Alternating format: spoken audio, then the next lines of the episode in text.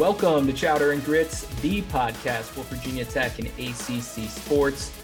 I'm Justin Cochiola alongside Tim Hirth. It's Wednesday, August 10th, and uh, we are rapidly approaching the start of the football season.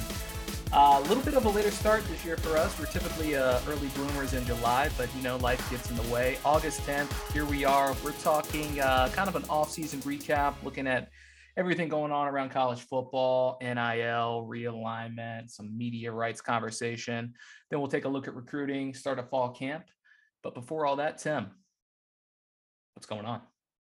Not a lot, man. Just had to get used to the podcasting thing again. I got down here and the boom mic was laid across the desk and you know, we got some work from home stuff down here now. I got dual monitors over here to my left. I'm on the laptop here. Um, like you, I couldn't remember logins and passwords. So we're rolling. We got it up and running. No, I've got the same situation. So I'm actually using the work laptop tonight because I couldn't get my personal computer to work because I had it hasn't been on in a while. Right. Um, but yeah, just figuring out passwords. I was I was telling Tim actually before the show. Um, we did a show. I think our last episode was back in March. I think we did a little March Madness preview. Yep.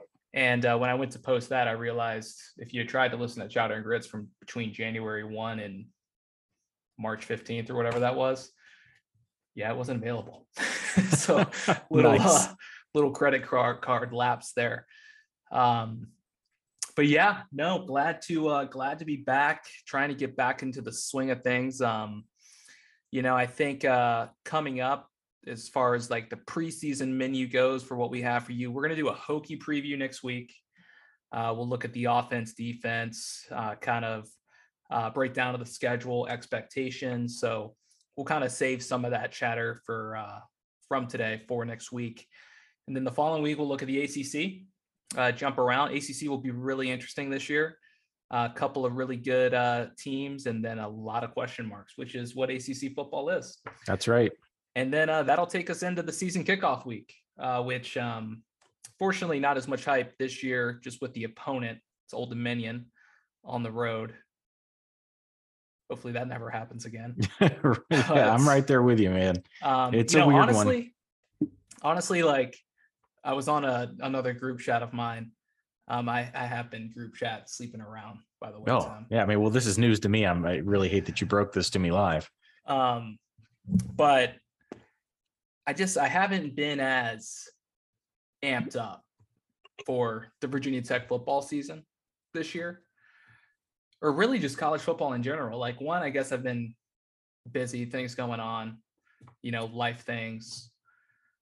But I don't know if it's like the old Dominion matchup or like I don't know. I mean, last year you would have expected that with like just going into like a lame duck season with Fuente.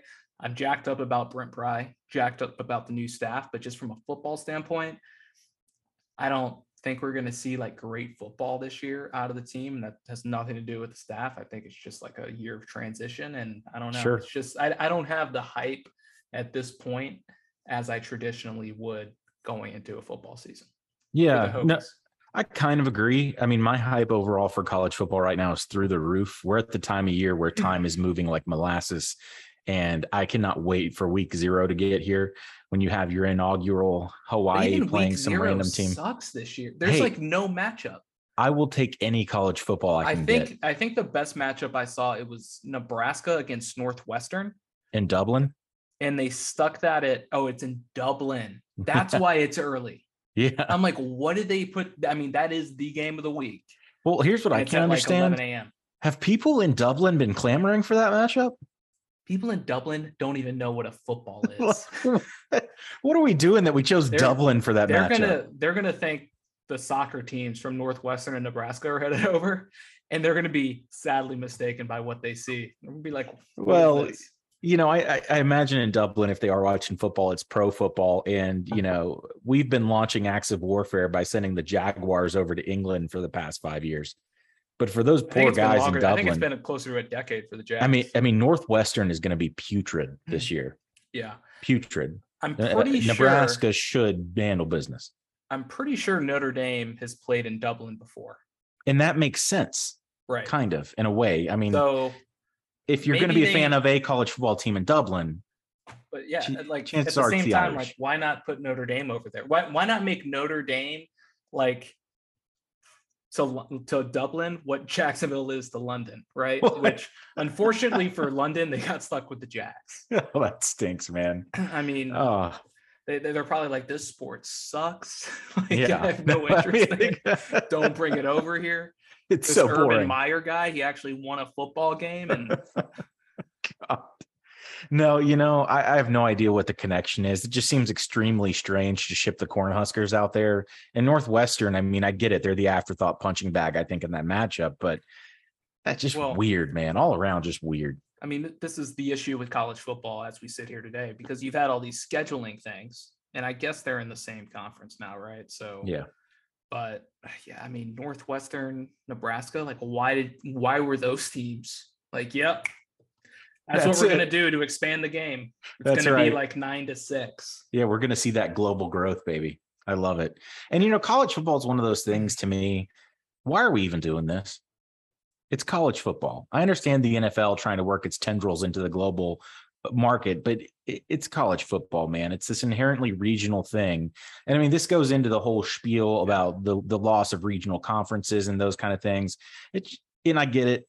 It's it's corporate America, it's money. This is bound to happen.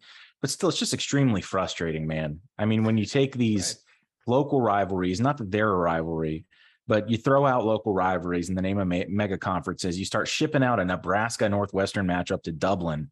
I mean what are we doing here? Yeah, I mean, if anything, you hope they put the ACC over there, so maybe that opens up some like TV money expansion.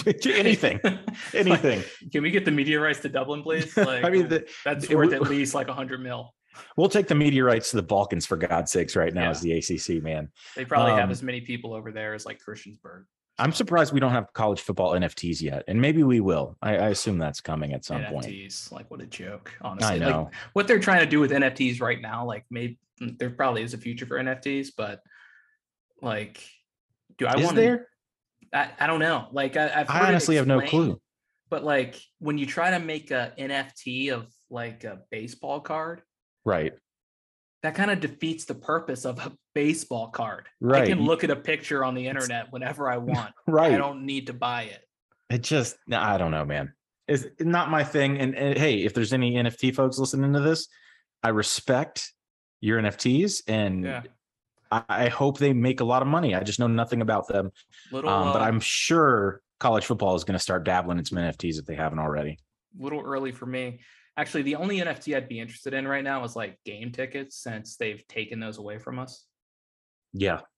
Yeah. You know, I'd be you- interested in those. Like you can't have paper tickets anymore. Uh, they used to be so cool back when they would release those and they would Oh, yeah. have, you know, the shots of the players on each separate ticket. And Yeah, I've got a man, case over there of like all my cool tickets and it will never be added to again. yeah. Well, lovely. Now, what a downer But, to start um, the podcast on. yeah, damn tickets, you know.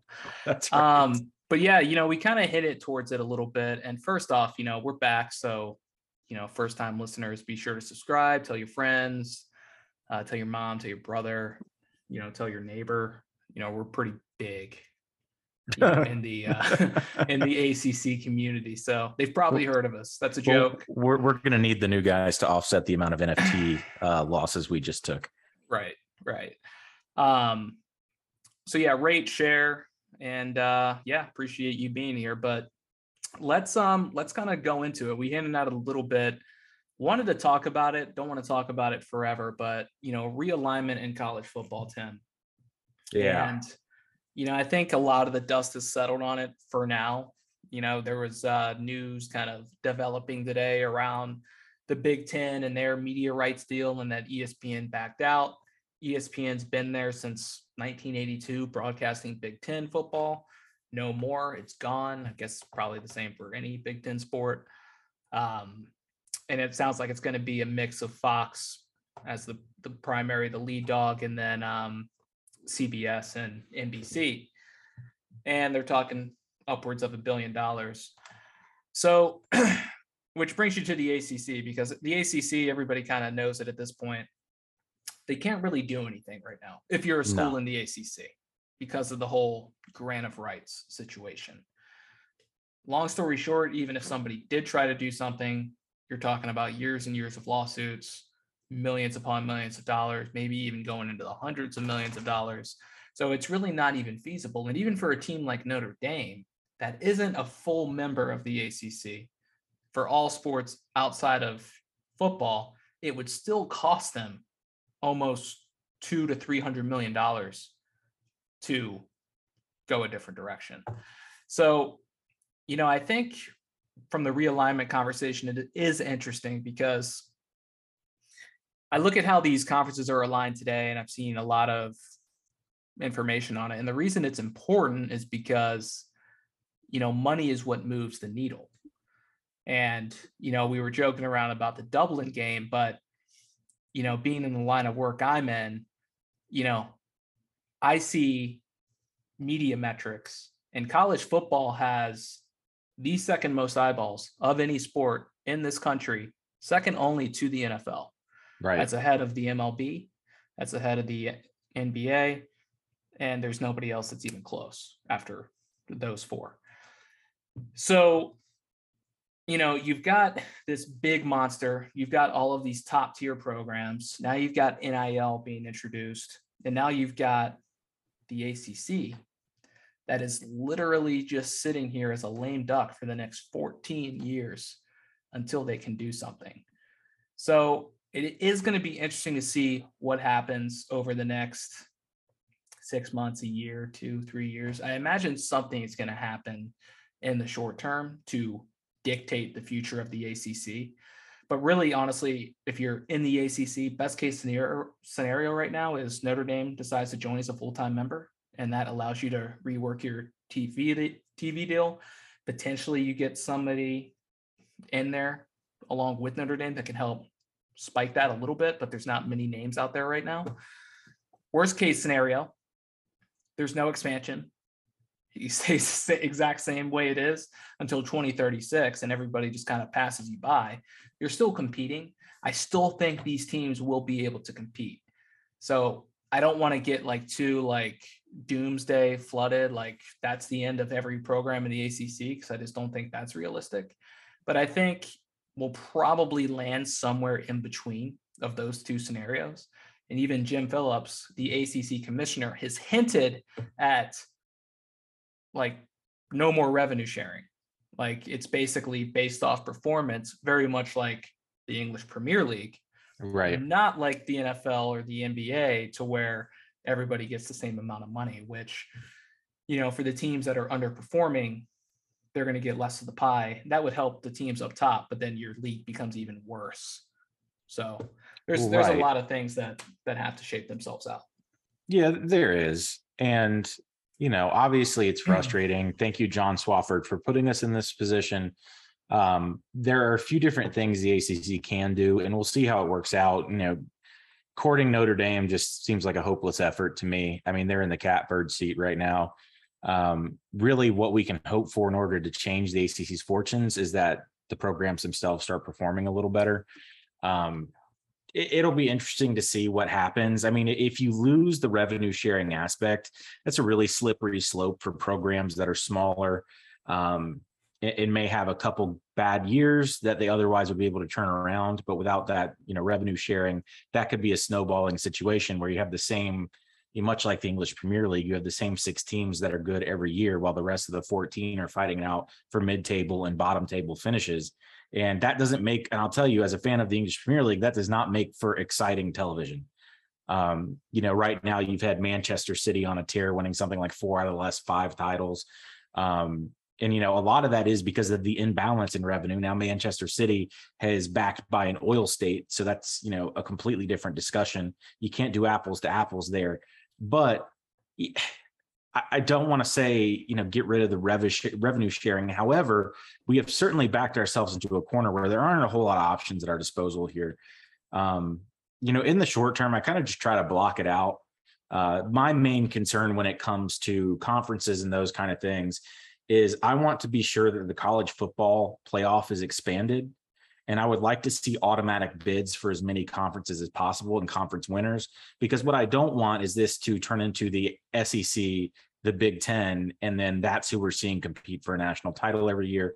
That's who we're seeing in the playoffs every year, because those two have the money and the backing, really, if they wanted to, to dictate. I mean, Sankey, the SEC commissioner, could dictate the future of college football with where he sits right now. Yeah. And what I don't want to lose is what makes the college football special and seeing these matchups continue into the future and not isolating, you know, the power two conferences, have them play each other. And then we're, you know, left with a group of five on steroids underneath that have no hopes of ever competing for a title. And we're, we're heading that direction right now. Yeah, it's definitely, you know, a, and maybe this is why I just have my my college football sails are not flying as strongly as they normally are at this time of year. Because um, I am very much looking forward to football. I've just been more focused on the NFL than right than uh than college. But you know, you've got these, you've got basically two conferences that are I don't know what they're doing right now. I don't know what the end game is, but it feels like they're trying to form some kind of like NFL type of format. Yeah. The problem is you've got good programs all over the place that can add value to the overall college football product. So how did they fit in? And I'm not talking about like a Boise State. Mm-mm. I'm talking about Notre Dame. I'm talking about Clemson. I'm talking about Miami, Florida State, Virginia Tech, Baylor's been really good. You know, Oregon, Arizona State, Washington, Stanford. Like those, those are like big. Yeah. I mean, Oklahoma State. Oklahoma State. Like over the last 10, 12 years, like a lot of those teams have been in the top 10 at different mm-hmm. points in time. They're not going to be your perennial top teners. Some of those, some of those names are like Clemson. Yeah. But it's like, what do you do with that? So the whole like NFL thing, and then you still got teams like Rutgers and Vanderbilt mm-hmm. and Illinois and Northwestern that don't do anything from a football no. standpoint. So it's like it's just this weird kind of like I I don't understand what's going on. Maryland, I should throw in there. And it's frustrating. You can walk to the target on Maryland's campus, by the way. You can, per mm. Torrey Smith there. Yeah. Uh, which is why a lot of guys commit, apparently. That's right. Um, but yeah, I don't know. So it, it's just one of those things. I wanted to hit on it briefly, but um, like you said, I mean, I think there's always going to be football in Blacksburg. Obviously, people are always going to care. Um, but you know, I think uh, I think there's a mix of fans where they're like, well, you know, I, I'm I'm going to love Virginia Tech football no matter what. I think that's the vast majority of us. But you want it to mean more than just it's football season. Let's go out there and beat ODU. You know, you, you want to go win 10 games. You want to go win your conference. You want a spot in the playoff, a spot at the national championship. You know, playing Old Dominion and Wofford and Liberty doesn't get me excited. Right. I just don't, I just don't care. Like, right. Those matchups mean nothing to me. They're more detriment because if you lose, you know, you're seen as a joke. That's right. It's it's happened to us three times in state. We get it. Yeah. so I, I, it's just, you know, they they're walking a fine line now. A lot of the interest in college football is tied to regional rivalries, family traditions, and a lot of what we're talking about now and a lot of what's on the table could potentially suck the soul out of college football.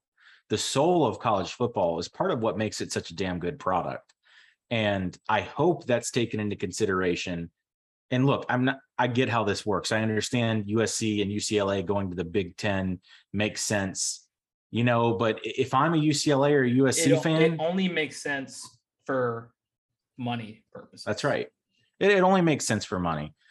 I just hope that we're making where we can, we're making sure that we protect the soul of college football while figuring out a way to maximize the value and for everyone to make as much money as possible and continue to get the payer, players played paid continue to have their nil resources available to them all that good stuff. I want all that to continue, but there's got to be a way to balance everything. And I think the key to college football, what makes it special is in theory, now I get in practice, this works a lot differently. You have all these power five conferences. Um, and heck, even some folks in the group of five conferences that have a way to get to the national title game, theoretically. Well, I think I think what you're saying is, you know, there needs to be regulation. Oh, 100%. Yeah.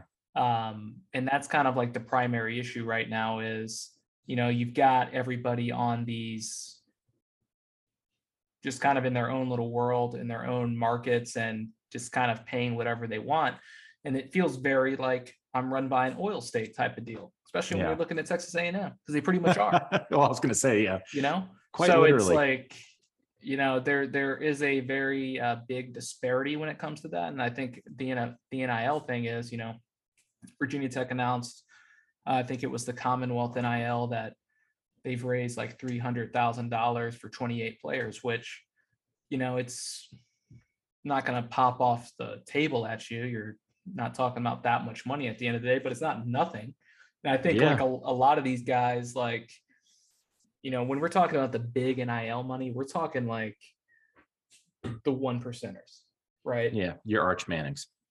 So the vast majority of guys probably be happy getting ten thousand dollars a year. You know, because Yeah. before that they probably weren't getting anything, or you know, maybe they were getting the bags through the McDonald's drive-through or however it was being done. But you know, there's uh there's a variety of things to consider there. But Oh, yeah, so that is what it is. But let's show over, over to uh to recruiting a little bit, Tim. We're going to talk Hokies recruiting, and um, you know, it was good to hear from Pry and just some of the off-season interviews that recruiting is a 365 day a year job, right? Yeah. It's always happening. There's always an email to send or a phone call to make or, you know, somebody to go see. Um, so I mean his his approach is so wildly different than than Fuentes and um you know I think some people have been giving him a hard time or not him per se but the staff just with the commits that we have obtained so far for the 23 class um, because it's been I don't know what the number is up to now like 19 or 20 and it's all three stars. Like the overall composite rank is 0.86 or so um and so it's not like anything to write home about. And you know there's the potential that some of those guys may get reclassified or upgraded to a four. Um but i was kind of taking a look through you know the 247 board this afternoon and you know really once you get past like the 28th ranked class you'll find a, a four star athlete here and there you yeah, know, but they're all in those top 28 classes. So they're going to have to figure out a way to do it. But we were talking about NIL a little bit. I think the one thing I've noticed is yes, there has been a focus on Virginia. They're definitely, you know, getting around. They're trying to build back those relationships.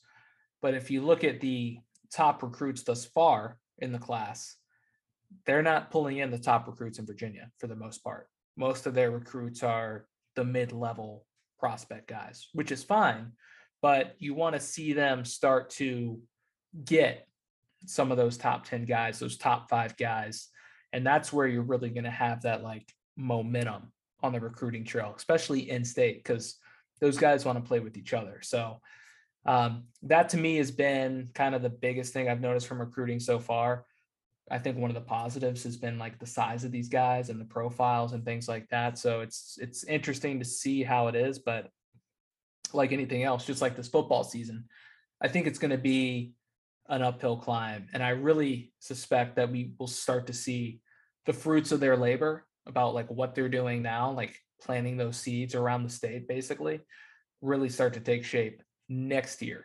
You know, going into Yeah. the 2024 season. Yeah. Well, you were never going to see the efforts really truly pay off and star uh, rankings this early, especially in this cycle. I mean, you've you've laid the foundation right. Look at some of the high schools these guys are coming from that are committed. Um, the inroads have to be made. I don't think you can. I don't want to turn this into the vast Justin Fuente podcast. We did enough of that over the course of three years, um, but it's hard to understate the damage that was done in our state from a recruiting standpoint to this football program. And that kind of damage can't just snap your fingers and, and make it go away. Doesn't matter how good of a staff you put together from a recruiting standpoint. Um, I think we've made some really good hires. I think we got guys that are grinders on the recruiting trail, Sean Quinn being one of them. Um, you have the right guys with the right go get it attitude, which trickles down from the top. You know, Pry is a grinder, and that that kind of grind is what it's going to take to get the relationships built back up with the local schools in the state of Virginia. I mean, rewind what was it two years ago or maybe a year? I can't remember. Fuentes, one of Fuentes' last classes, I believe, had four or five players from the state of Virginia in the entire class. That is Well, that was, unheard of. I mean, that was more than he was getting. Like, I Yeah. think there was a year where he got one. You know, it's these kind of things are just you look back on them, and I remember saying it on the podcast at the time. That was a fireable offense. If you're going to have success at Virginia Tech in football, you're going to do it on the back of Virginia players.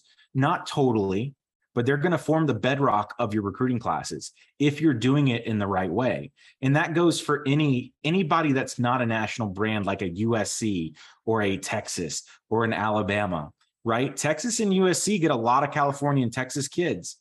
Alabama doesn't get so many Alabama kids only because the the talent pool in Alabama is not huge, right? So they Right. they've got the brand where they can go out and pull it. Same with LSU and Louisiana. like, Correct. they're pulling from Texas. They're pulling from, At Virginia Tech, we can get a couple of those guys to supplement a class, but we are obviously not the brand that Alabama is. Now, what we can do is we have a fertile recruiting ground in North Carolina and Virginia. And we have got to figure out how to nail on these recruits that we had been so good at capturing before. And they don't all have to be four stars. Look, we made a lot of our bread and butter with high three star guys, and they are going to form the bedrock of your program. So I'm loving what I'm seeing is in regards to that and the fo- the renewed focus on the Hmm. state. It tells me the relationship building is paying off. You're seeing early returns on that. You know, look at some of these high schools. These guys are coming from Highland Springs. One of those things where you see it and you're like, oh, great. Thank goodness. Let's keep that pipeline open. Um, not to mention, we just locked down the number one player in the province of Ontario. So Yes, we did. not only are we building a, a regional brand, we're going international. Yeah. It, it it's Pitbull, Mr. 305, baby, locking it down. Here's what I got to say though. Um, you're not going to see the impact in the star rankings this year. But if you look for the signs of improvement, they're already there, right? And I, I like you can already tell the kind of archetype of player that Pry is recruiting. You're seeing some length, you're seeing some quickness, um, all those things sorely missed. And and we'll go over it in the preview podcast as well um, next week. But even some of the position changes, I think, are intriguing in regards to what Brent Pry wants, where he wants it, and you're seeing that on the recruiting trail as well. So Yeah. no need to panic. And look, Hmm. I realize people are going to get frustrated. That's human nature, but nothing in this cycle in regards to recruiting should discourage you to this point. The results will come if the method is followed. And to me, Yeah. the method checks out. Before, the method was not checking out. All right, that was panic time when we were getting two and three guys from the state of Virginia in a Virginia Tech recruiting class. in a in a good year. Yeah. Yeah, I think um yeah, I think if you're not happy with all the steps that have been made this offseason towards recruiting, then you're just never going to be happy. Cuz I mean, it's exactly it's it's almost like Whit Babcock like put a genie in a bottle and made a wish of like the type of football coach that he wanted on the recruiting trail and then out came Brent Pry Yeah. because he bleeds orange and maroon. He looks like he's from Southwest Virginia. He acts like he's from Southwest Virginia. He sounds like he's from Southwest Virginia. He's recruited the state of Virginia well for a number of years. And his bread and butter is defense, which is really the backbone of what Virginia Tech football has been, especially in Right. its peak days. So, you know, I think um I think from that standpoint it's good. And I think, you know, if you look at Frank Beamer back in the day and like what they would do from a recruiting standpoint, like they weren't pulling in blue chips. Like No. occasionally they get one. Like Michael Vick was a five star. Yeah. Sure, Ty- Tyrod Taylor, but those guys weren't. It, they they weren't uh, plentiful. Let's say that. But that was that was the one chip in the in the bag of chips. Yeah. It was the only blue one, right? So it's like um But you maximized what you got from those three and lower four star guys that's the key. because of the identity, But what right? that's what Beamer was great at, and his staff Yeah. was great at was taking a two star like Kam Chancellor or Cody Grimm and turning them into the players that they were. Right. I don't know if that plays as well these days just because of the immediacy to winning and the transfer portal and guys just bolting every time they're knocked down the chart or they're not moving up as fast as they can. Um, so you've got to be able to like figure that out. I think the transfer portal uh, can definitely help fill holes, but I would really love to see guys at the quarterback position or guys in these skill positions come in, be recruited, stay, and develop into really good players. Agreed. Um, opposed to just trying to snatch and like you know stop water from from drowning the boat. But That's right. um, but yeah, no, I think what Pry's doing on the recruiting trail is great. Um, the focus on Virginia has been really good. And then, you know, we were talking offline about the West Virginia game. So I'm watching the uh, I'm watching the ACC network um, campus visit show, whatever they call that. And uh, Virginia Tech is obviously the featured class, and there, I think it was a promo or something, and Pry was. They were like showing the guys jumping, and Pry's on there. He's like, "Some schools have home field advantage. Some schools don't, and if you don't, it's not my problem." something or- it was something to that effect and i was like i gotta go to the west virginia game i gotta be there yeah, like it, it, it- it's gonna be in. ridiculous. yeah Yeah. and i mean like i've never been to a virginia tech west virginia matchup like you know when we were in school from 2006 to 10 Yeah. I never have either. 2006 to 2000 through Yeah, we weren't- we 2009 weren't football playing. season they stopped playing in 05 Mhm. and they didn't play again until 17 at FedEx. So, um, you know, there's a lot of Hokie fans that grow up going to Tech games. Like that was not me. I I went to one Virginia Tech game before going to campus there, um, or going to school there. But yeah, so I'm I'm excited from that standpoint, um, especially to see West Virginia coming to our house and hopefully to to knock their block off. That's, that's what I'm hoping for. Yep. Um, but it's going to be interesting too because I do think Virginia Tech is going to be overmatched at times this year at home. And the big issue with Virginia Tech has been how they perform at home, especially over the last few years of the Fuente era. It's been pretty Yeah. abysmal. Rightfully so. Um, so you know his first two games at Virginia Tech or Boston College and West Virginia, so not the easiest of matchups. So you know we'll see how uh, we'll see how they they shape out. But you know what I'll say is this: like Virginia Tech isn't a rebuild, whether you want to admit it or not. I think what we're seeing this year, we'll talk about this more next week. But you know, you can look at different positional groups around the field, and you say, you know what, we're we're actually pretty good there. Then you get to the 2D That's and you're issue. like, oh, we have zero depth. yeah, it's bad. Like if he has to come off the field or if somebody from this group gets hurt, what happens? And that is just a byproduct of Fuente and his lack of recruiting prowess. And Yeah. even if you look at like, you can look at a bad class of like, I think it was 2019 where we were ranked 76th. Sure. We were ranked 76, but almost half of that class transferred after a year. Yep. So it's like just a complete disaster. And what that has done is, you know, kind of overstaffed us at certain positions. hmm So we've been working on those numbers. Now we're moving guys around. And, you know, that, that can be good. That can also be desperate because you have to basically fill out your roster and have enough guys that you can rotate in at these positions. So um, it's not a rebuild to the extent of Georgia Tech or Duke, um, especially Georgia Tech coming out of that triple option or Duke being Duke, but it is a rebuild. It's more of a, you know, let's try and plug some holes. Let's be competitive. Maybe win six games, maybe not. And then really start to bring in the guys that we want to start filling in these holes. But it, may not be next year either. It may Yeah. be 2024 where we're looking at like actual expectations around the program. Yeah, and the transfer portal is going to dictate the timeline to a certain extent. Um, but you're right. The Justin Fuente talked like the cupboard was bare when he took over the program from Frank Beamer. He talked like it was. The cupboard was not bare. What Justin Fuente talked about is really the situation we're dealing with now. This cupboard is bare. And I'm not talking about frontline talent. I hmm. am the depth where we are missing frontline playmakers. It's it's not We are. dissimilar from Mike Young coming in post Buzz Williams. The only No. difference was Buzz had success. correct. Fuente didn't.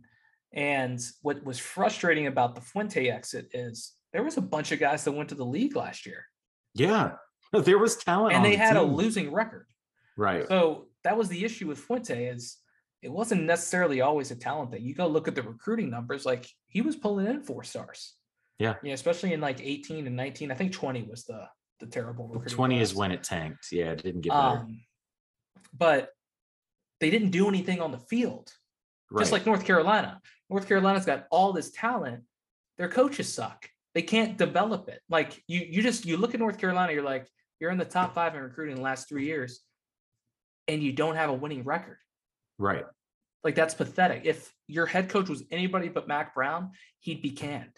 But the fact that he's Mack Brown and he's dancing on the sidelines, and it's like, oh, look at Mack Brown. You He's know, wearing still got a job. Jordans. Look at Yeah. Grandpa and Jordans. Look at look at Mack.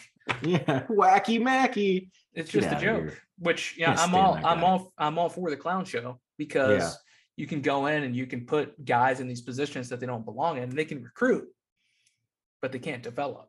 So Right. that's really what we have to see out of Pry and staff. And all indications are, you know, that, you know, I think Silas Dzansi had the quote about the offensive line room, like, no, no offense to the previous regime, but Yeah, that was bad. uh, we're uh, we're we're in different hands now. Yeah. It was something to that effect. But I mean, you've heard quite a few comments like that, and there'll always be kind of that throwing shade at the previous regime when these changes happen.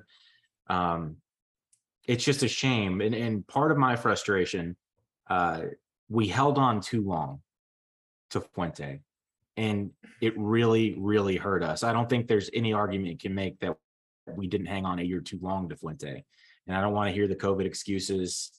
I don't want to hear any of that. The buyout not remarkably different in the grand scheme of things. The money was there for the buyout last year.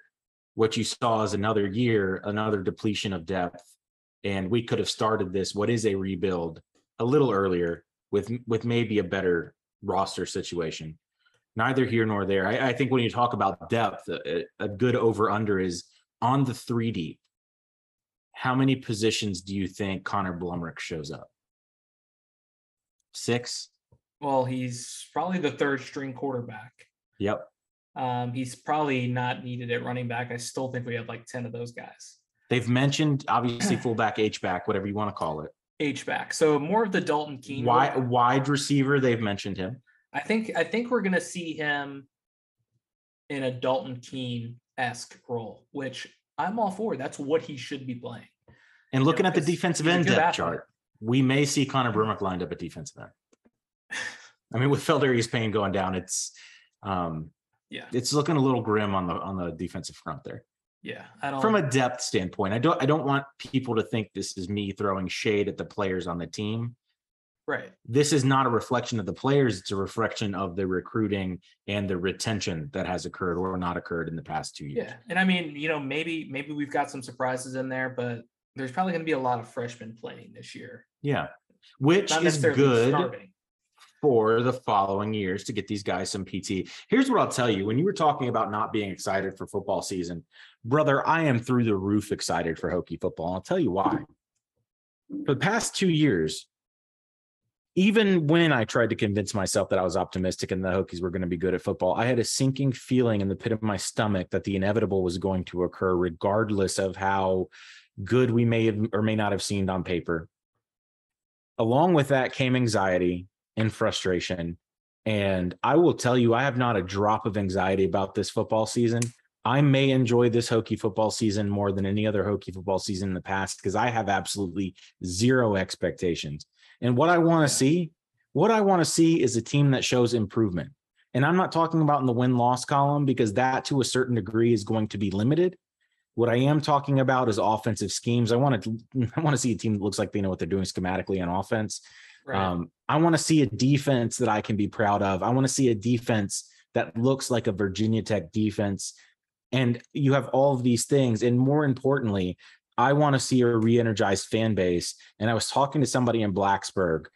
I had a, a conference down there last week. Um, and he was a local guy, has lived, lived there his entire life. Um, and he was telling me the one difference that is palpable in Blacksburg right now is the amount of excitement folks have for this football season, not because people think we're going to win nine, 10 games, just because of the energy, the energy that Brent Pry has brought into the program. And that just speaks to fit and an understanding of an identity and understanding of what it means to be the Virginia Tech football coach and understanding of what it means to build a successful football program here in Blacksburg. And I am so ready for it. And I don't need to see the results this year, not in the win loss column, but I guarantee you I'm going to have a whole hell of a lot of fun watching these Hokies play football. Yeah, and I, I think I'm on a similar uh, similar path. Um, I think a lot of my excitement last year was fans back in the stands. Um, you know, I mean, we could have won a lot more games last year. Like that that was my thing. Like we had a we had a good amount of talent on that football team last year.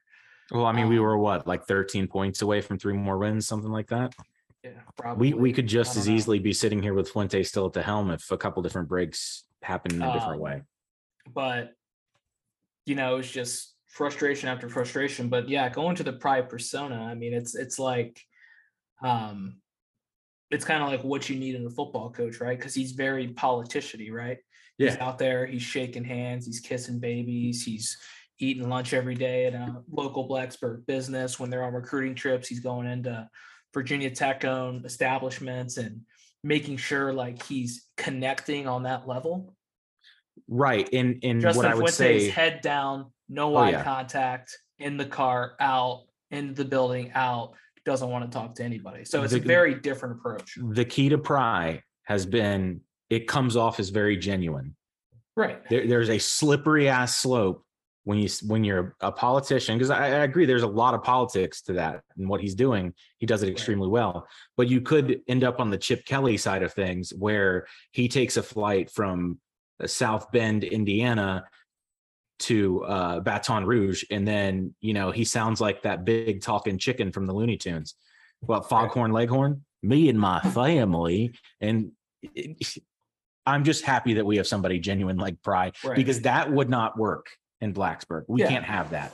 And Yeah. and that is and I'm, the I'm biggest definitely just for the record, like I'm not calling him like uh like saying he's faking it or anything. Like, No, do no, no, no. I know what you meant. I, I know what you meant. I just think some people hear politician and think, oh, fake. That's not what you were saying. Right. You were just saying he's going through all of the things that a good politician would do, kissing babies, shaking hands, meeting everyone. I mean, look, what would we get like two weeks into the Pry tenure and he was throwing snowballs on the drill field?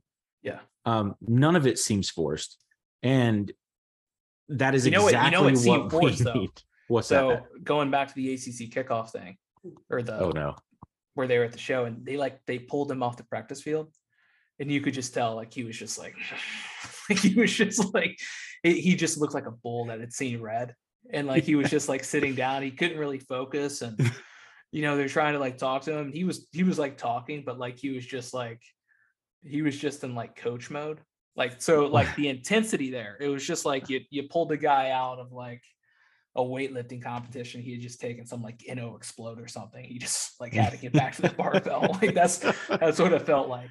He seems like an extremely intense coach on the field. Yeah. Um, So it'll be it'll be interesting to see how that translates to being the head the head coach. And I know Right. he's he's gonna have the defense this year, but just as far as like the rest of the game situation goes, it'll be uh fun to watch. It, it, Sure. it very much reminds me of like what Bud Foster would have been like. as a head coach. Uh, Watching him in practice coaching the defense was very B- Bud Foster like. Yeah. Um, and I can't get having cameras back at practice. I can't get enough of it, man. It's just so good to see those videos and to see Brent Pry out there coaching him up. Plus, he's a big program guy. I mean, he says program, which immediately tells me he's good for maybe two to three more wins a year than he would otherwise be if he said program. Um, Yeah. The program. yeah. Um, yeah, yeah, but yeah, it's going to be an interesting year. I mean, the schedule's a little little funky. Um, October is a really really difficult stretch. oh, it's brutal, man. Brutal. Um, What is it? Pitt, NC State. Miami, NC State. Okay, Miami, NC State. Oof, NC State might be the best team in the conference. they, they're up there. So They're it's there. it's it's going to be uh that's going to be a tough tough month, but um yeah, well, I guess we'll see how it plays out, but that's all I had for today. Yeah. Oh, you know what? There was there was one more thing that I loved just to go back to the prime persona. So, you know, Virginia Tech over the last few years has been practicing in the morning. So now they practice in the afternoon. hmm And the reason is because the quote is, I want it to be hot. I want it to be hard. it's just like, I just, I'm like, yeah, I love that's, that guy. that's what I'm, that's what I'm talking about. That's a big time football move. But I mean, there. it's like, it's too, it's like, that's what makes teams tougher, you know, more willing to give that extra push. Like, I think at the beginning of a lot of seasons, we see a bunch of teams like cramp up, cramps, you know, whatever. And just gameplay is a lot different than practice play, right? But, you know, I think conditioning is, um, is a big thing. And just, you know, when you're trying to like reach for that different level late in the game, like you can look back onto something like that. Did that have an effect? Who knows? But the fact that he's as intense as he is and he's making it harder in practice just for little things like that, you know, I think it's um I think it's just a lot of those little things that can really add up to be big changes just in how a program is operated, how it runs, and how it's basically portrayed outside the building. So yeah, can't wait to Yeah, see a little I'm more, little more looking forward to grit on the football field and less grit on the helmet bumpers. So yeah. um th- there's no doubt that he understands the recipe and it's time we just let Brent Pry cook and he's going to and I can't damn wait. He's gonna be grilling. He's gonna be grilling up some birds. That's sure. Those, those- He's like, where where are the ribeyes? He's like, you got me chicken. like, Frank, Here's the Frank thing, got us 14 ounce ribeyes. Look, I love Packer. I think he's one of the greatest things ever happened to ACC Network. And he, even before the ACC Network, he was great. But you're telling me the best we could do is throw some frozen hamburger patties on the. They didn't even th- thaw those damn things. Oh yeah, They, they, they, just were. threw them on there hard as rocks. I think they probably forgot. They went up to cookout. They said, "Hey, you guys got any burgers? We need to throw some on the grill." they grabbed some Bubba burgers from the Walmart and just Yeah. tossed them on the grill. ACC But I'll tell you Network what. probably can't afford it. You can put Brent Pry on TV doing anything, and I'm going to enjoy mm. watching it. Just don't do it during practice because like you can't No. focus. dude i noticed that same thing when he, he was having a hard time like he he was angsty he was very he- angsty It looked like he was going to hit somebody. I, I, was a little worried for Packer because he was sitting right. it to him, did So the, the smiley brent pry kind of took a back seat to like Yeah. the teeth clenching brent pry right, it was. Um, it was very teeth clenching. yeah All right, but that's our show for today. Next week, the Virginia Tech 2022. That's the year we're in, right? yep Football preview. Um, so we'll break down the uh, the roster. We'll kind of talk about the schedule, give you some expectations that won't mean anything in about three weeks, and uh, yeah, we'll have a lot of fun with it. And then, um, yeah, that'll that'll get us about another week closer to the season here. So, thanks for listening. Uh, be sure to listen, subscribe, tell your friends, like we said earlier, and um, yeah, Tim, any any final words before we sign off here? no uh from me and my family i just thank you guys tuning in catch another episode of chowder and grits we're sorry that the off season was so long um, but, but we'll be back with you guys now for hmm, five months six months something like that. Probably through January because we're going to a New Year's Eve right? That's the way I'm seeing it. Yeah, New, New Year's Six. That's what I mean. Yeah, I, I, I got you. It's, it's hard to keep. They are they are a New Year's Eve. That is real dumb. That's real dumb. Anywho, expand the college football playoffs. Go Hokies. Uh, look forward to talking with you guys next week. See you guys later.